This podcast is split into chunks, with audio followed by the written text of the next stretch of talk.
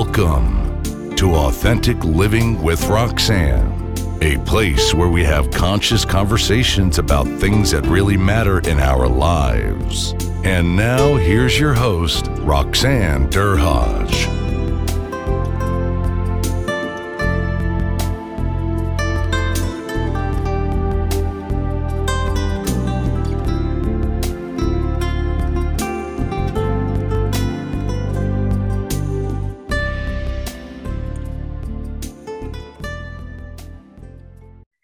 It's uh, Roxanne Derhodge. Thanks for tuning in again this week.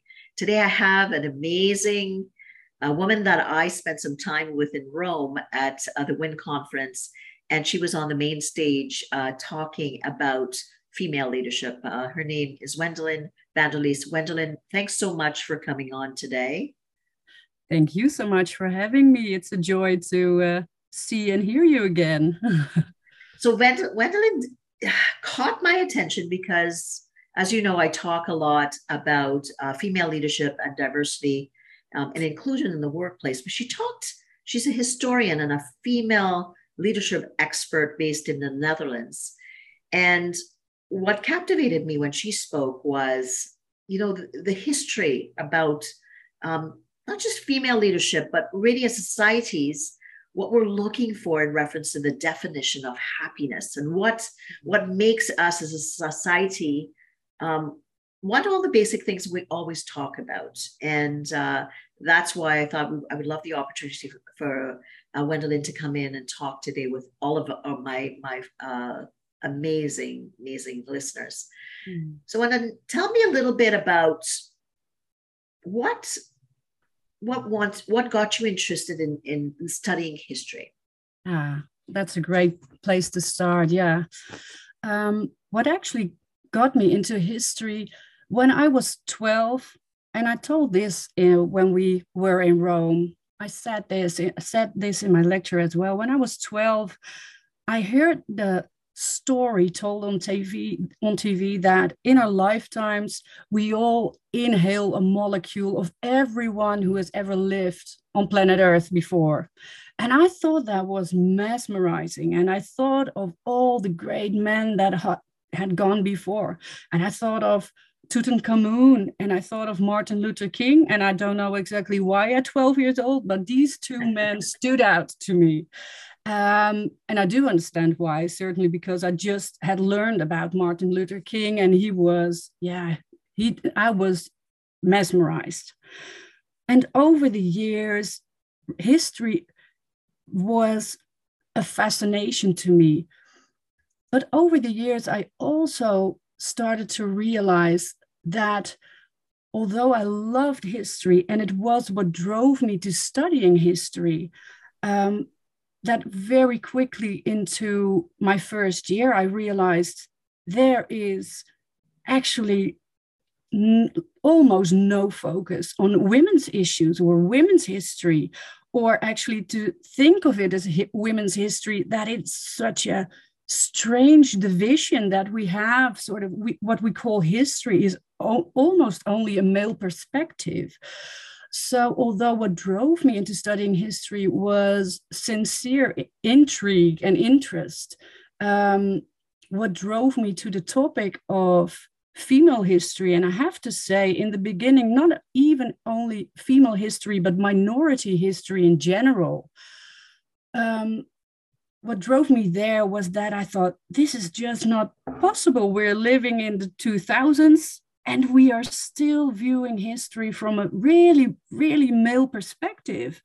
Um, and that is because, in my case, as an I'm an historian, but I'm also an ancient historian, and my research um, and my work at the University of Utrecht has always been for the chair of ancient history. I'm mainly a Roman historian, historian, although I also have my titles in mainstream contemporary history, um, which is on for a topic like leadership a perfect combination i have to say um, but what really really drove me to studying the roman women and leadership in the roman period was because these sources were in back then and throughout history actually made by men written by men for a male audience mostly because of all the limitations socially and um, legally for women.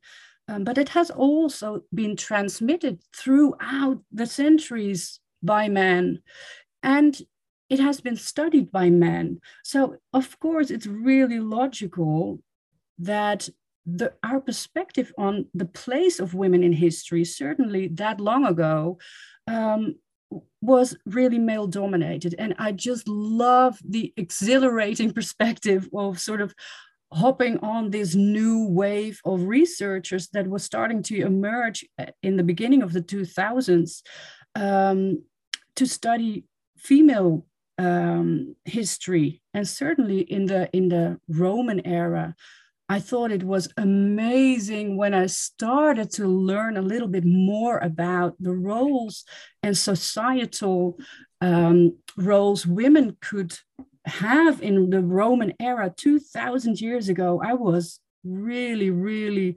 flabbergasted, I have to say. And that was when I scratched the surface, um, that was what drove me into studying um, women and uh, yeah actually also led me into doing the research that i did um, which was focused on the visual representation of women in the public spaces of roman cities which was of course which were the most honorable places to be visually present. Um, so yeah that's so prior, so prior to 2000s what you're saying is that the history of Roman times did not really focus on female, uh, the female leaders that were there. And into the 2000s, mm-hmm. there was more of a focus on the female leaders and putting up their statues in significant places throughout Rome. Is that is that what I heard you say? Yeah. What what happens is when we when we look at how women's studies have have been developing women's studies so not only the historical perspective um, is that from around 1975 we see researchers emerging who are studying women but mostly in literature.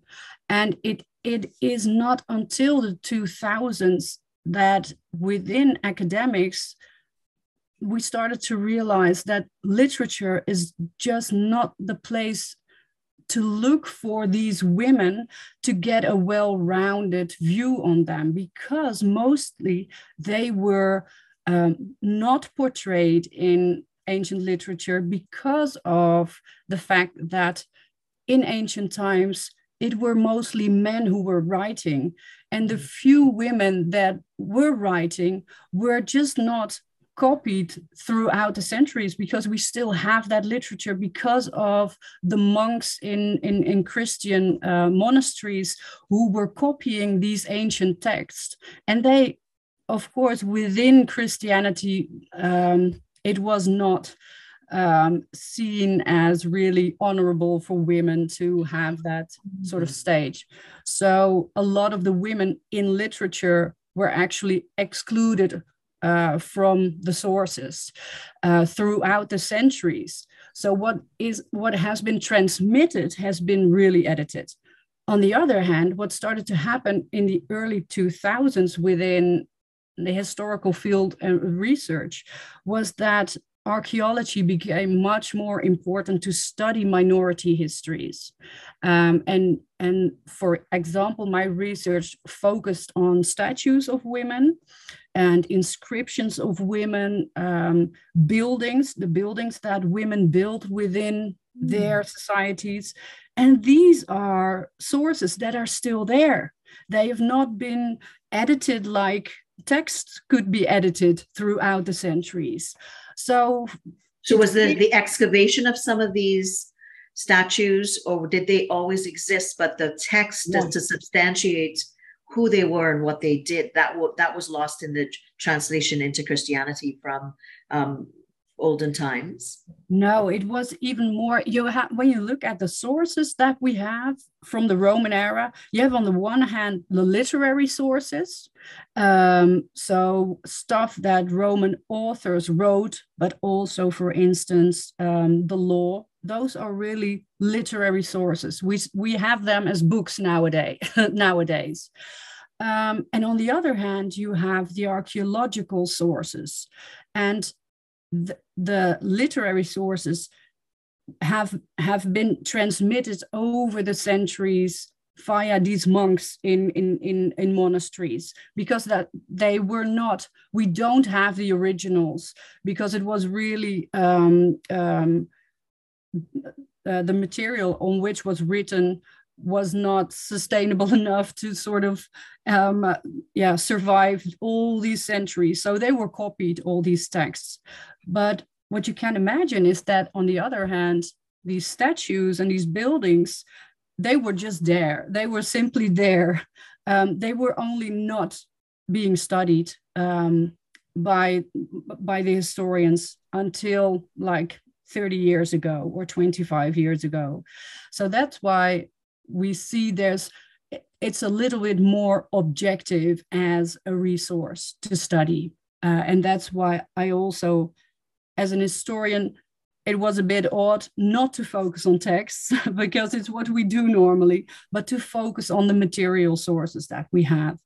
Um, amazing um, that that had been you know it's funny right? Like you said uh, with re- how much religion has played uh, you know a space in history yeah. And you know, when you go back to archaeological uh, sources, like you know, when I was in university and studied archaeology, the, the facts, the, the, the ruins, and yeah. you know, the bones that were, you know, like the reality is there, it's being excavated, um, and has a voice. Yeah.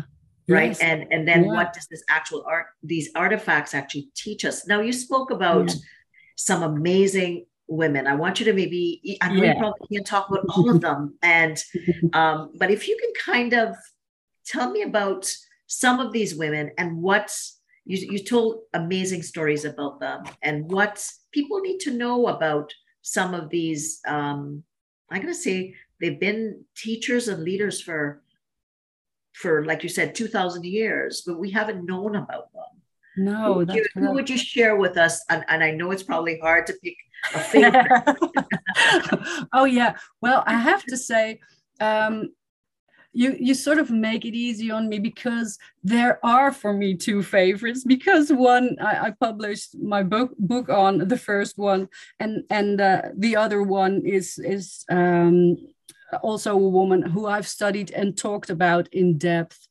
Um, so first of all, I think it's really interesting to mention just to to um, illustrate what kind of impact women could have. I think it's uh, nice to start in Pompeii because a lot of we sort of everyone, although you might not know anything about Roman history, Pompeii is a place a lot of people have heard about. And we can say that let's say until 30 years ago, we thought women had no place in society from sort of a powerful leadership perspective. And um, in Pompeii, there is a woman called Eumachia, and Eumachia was the first Roman woman I, woman I really studied in depth. And she was always referred to in the uh, um, scientific literature as yes, she was a really important woman in Pompeii and she built the biggest building on the forum. Dot. That was it, no, nothing else. Um, which was sort of intriguing because why stop there? But for some reason, that's exactly an illustration also of what ha- has happened in uh, in academia.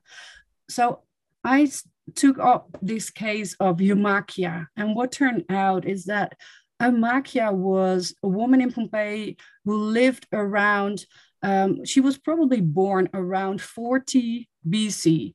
So um, about 2000 years ago.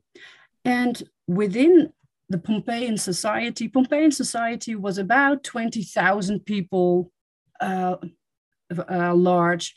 And there were, you had the city senate, and they were ruling this, um, the city. And there were some people in every sort of generation um, who were sort of the main uh, the main characters who determined sort of the course of uh, the societal um, dealings with Rome, but also how pros- prosperous Pompeii was, and that that that uh, was something that was not just only how Pompeii um, how it went for Pompeii, but how Roman cities outside of Rome um, were managed. It was really important to have sort of a couple of characters in town who were like the, the super mayors, mayors of their town. And one of these people around uh, 40 BC up till, let's say, uh, 10 AD was this woman called Eumachia. And she not only um, had a vast fortune. She also ran a couple of major businesses in Pompeii. Um, her father had died, her husband had died, and within both families, there were large uh, businesses an oil factory, uh, uh, a wool producing um, uh, business. She, there was uh, actually a brick factory also, and she led all these businesses. So she was a powerful businesswoman. And it wasn't the norm that women could run these businesses. But because of the, situ- the situation that her dad and her husband uh, both had died, it was just there was no one else to take up that leading position. And it was possible for women to take up that position. And she did that. So she had her own money, she and a lot of it. She ran her businesses. Within these businesses, there were a lot of families who were dependent on it, on her and on those businesses. So she had an extensive network and clientele system that she was heading. So she was a big, big figure in Pompeii. Mm. And what happened um, was that she was, um, that the city senate awarded her the right to build in the Forum of Pompeii. And of course, the Forum was sort of the um, not only the political center of a town, but also, also the social and legal and religious center of a town. And there she built not just a building, but she built the biggest building on the whole forum and she made it a public building. So it was not um, exclusively for her and her network. It was a public building and it was a large public garden with the most beautiful uh, ambulatory walks around it with art and beautiful gardens to look at. Um, and in it was a statue of herself donated to her um, by the by a, a, association in Pompeii of um, the wool producing uh, manufacturers who were honoring her for her role in Pompeii. So when you entered Pompeii from sea, um, you entered the forum, and the first thing that you would see was not the most important temple on the forum, for instance, the, the, the temple for Jupiter, um, or um, the political buildings. No, the first thing that you saw was an incredibly big inscription naming Eumachia and seeing her building. And when the doors were open during the day, you would see straight ahead her statue and her portrait statue in that space.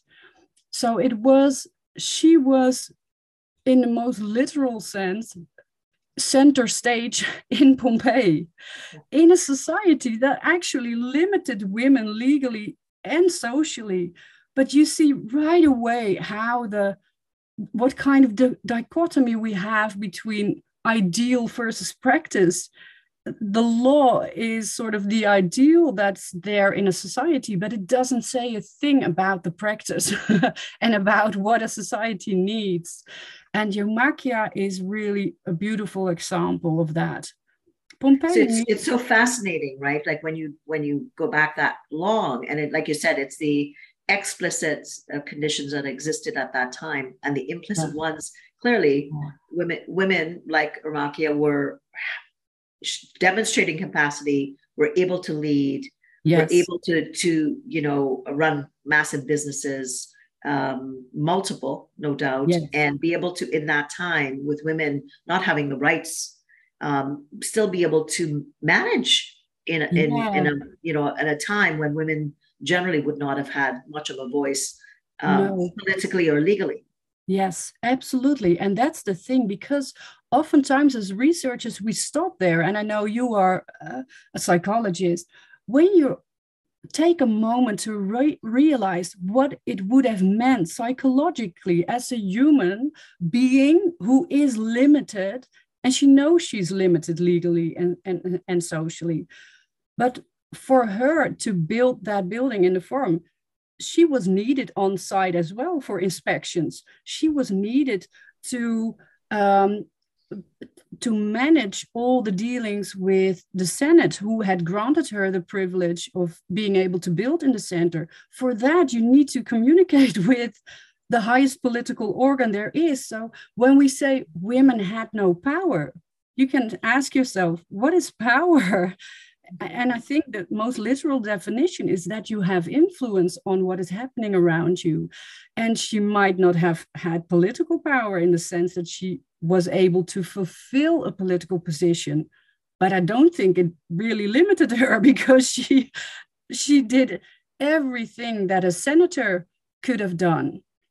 And that's the really interesting thing i think we can take away from that. It was not nothing and it was not um, oftentimes it is said, yeah, women like Eumachia could be like that because they were really rich and because they inherited the sort of male lineage fortunes within the family.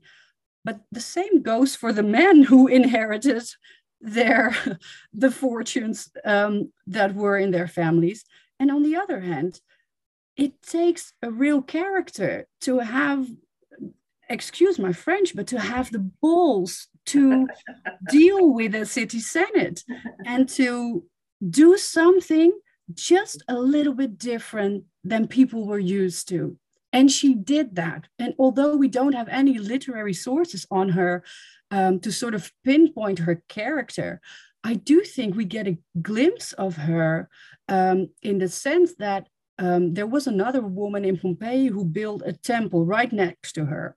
And that's amazing as well. That must have been a really important woman as well. But to build a temple is, is a little bit more safe. It is, yeah, sort of falling into the norm of what you did as a Roman benefactor. And the women, that woman was called Mamia. A lot of these civic benefactors were honored by the city senate with a public funeral and a public tomb. And there was one um, specific uh, burial street where you find these tombs of all these men who and women who were awarded these honorary tombs and honorary honorary um, um, they were called funus publicum in Latin, so a public uh, funeral. And Eumachia wasn't buried there, but she was buried in another burial street and there she built with her own fortune and she she states that really clearly in an inscription she built there again the biggest tomb imaginable outshining all the tombs that were in eight burial, burial streets in Pompeii, she built the most lavish, extravagant, gigantic tomb possible with on the third tier, it was about 10 meters tall. On the third tier, she was on in a seated statue on top of it. So again, she was like saying, Here I am. This is my family name because she was, of course, representing her family. This is who I am, and and don't you dare forget me, because that was quite clearly she was uh, she was speaking uh, through the times to let people yes. know uh, the presence and the strength and um, I'm going to say the voice that she yeah. could put forward even though there were other like you said limitations in that time she she did yes. a- amazing things yes. now with these yeah with these times and what you've been studying and that's this is what i'm i'm fascinated about especially when we talk about you know, here in North America, we talk a lot about parity and, you know, um, transformational leadership and stuff like yeah. that. We're, we're, obviously clearly showing that this has existed for centuries. Yes. Um, that this has been, but through different political and religious ramifications. And like you said, liter- literature got um, passed down based on the powers that were be. And then there's so many things that we're learning now uh, since the 2000s. When you think about female leadership and think about um, what we're trying to achieve today, mm-hmm. what what kind of things would you say as a, a historian and someone that works with female leadership that companies or leaders of today really need to think about when uh, they're thinking about uh, women and, in leadership? Yeah, that's a really good question. I think for me, one of the most important uh, things to start with is again to emphasize that these issues aren't new to think about. We have a legacy of, of actually thought leaders thinking about issues like this. So we don't need to invent the wheel all over again. And although we, of course, we want to um, adapt solutions to the times of the here and now and our current issues. But it is really comforting to know that our current issues aren't really, really unique in the sense of sustainable leadership and issues with ethnicity and diversity and stuff like that. It's been a topic of discussion and thought for thousands of years. Um, and that's i think it supports us. And it's sort of it creates a, a starting point in which we can sort of relax a little bit. We don't need to think this is a whole new thing. No it's it's it's in our dna to want to try to um, cooperate and uh, lead from a bigger perspective. Um, and the thing that i uh, the second step that that I often um, take is to make people and businesses aware that um, what we call thought leaders today were the were what philo- philosophers were 2000 years ago philosophy wasn't sort of an elite individual exercise you did in your own study like we think of philosophers nowadays it's sort of a, a so, solitary really uh, intellectual endeavor.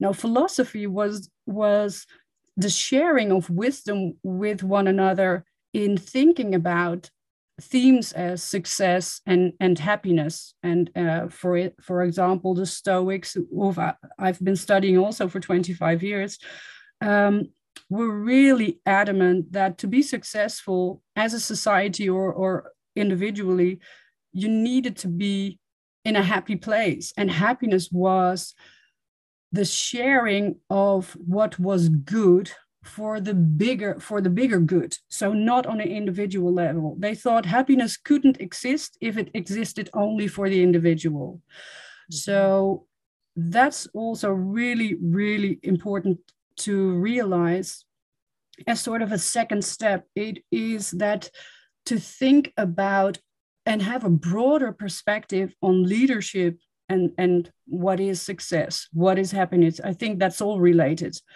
Um, it's really important to know that that has been thought about also for 2000 years ago. And I think it's really interesting. I have here uh, one of my favorite Stoics um, who I've been rereading again since Rome. And I think is um, really interesting to know this is an excerpt of a text from 2000 years ago, and it was a Stoic philosopher, uh, Musonius Rufus, and he said about women, and, and then I go into what um, your question more in detail about the, the female issue, but I think this is really apt to start with. He says, someone might say that courage is an appropriate characteristic for men only, but this is not so. It is also necessary for women to be courageous and free from cowardice so that she is overcome neither by pain nor by fear. And Stoics mm-hmm. thought that pain and fear were the one things or the two things that kept you from really fulfilling your purpose and being happy and therefore successful. And they say so if women lack courage, it is from lack of practice rather than from courage not being an innate quality. And wow. I think that's 2000 years old. That really is the bottom line for me in female leadership nowadays. We that's the bull, that's the bullseye, right? Like really yes. technically, because yeah. it's it's for a lack of practice. It's not. It's yes. not. If you keep women or have kept women uh, through the ages in those in those spaces based on the the political or cultural context of that time, yeah, you know, they haven't had the opportunities to be able to practice. And clearly, what we're seeing today yes. that women have amazing transformational um, qualities that benefits um, so many things within companies. Yes, yes. And I think for women, we need two things to um, to underpin this. What Musonius Rufus says to make this a reality, we need to practice our courage as women, but we need men and women around us mm-hmm. to give us the space to practice that courage. And we are responsible whether um, we we take that space that is given to us like Eumachia, there was just a little bit of space for her, but she ran with it and uh, she took it and she ran with it. Yeah. Um, and so it's up to us how to um, create how we make use of the space that is given to us, but realize that courage is not something we we have in spades without any practice. We need to practice that courage to bring to the table our type of leadership. Because I think, and I wrote about this as well last week, I think for women, a lot of the times, leadership is not so much leadership over, but leadership with. And that doesn't mean we enter sort of uh, systems without hierarchy. It doesn't mean soft leadership, but I think leadership with others um, is really a different definition of leadership and power than leadership over. And it that coincides with the three topics that that sort of arose or sort of learnings that I use in business lectures and workshops that arose from my research the, the second sort of learn key learning I always um, communicate is that these women 2000 years ago, if we can learn anything from them, it's that they really were very daring and skilled communicators in their representation of what they were and what they did in society. They did not shun away from expressing their roles in society. So, yes, they put up statues with inscriptions naming what they did and what they had achieved. And that is something that I think we as women, we are sort of socially not it's not a social ideal for us as women to really portray our strengths and communicate our accomplishments.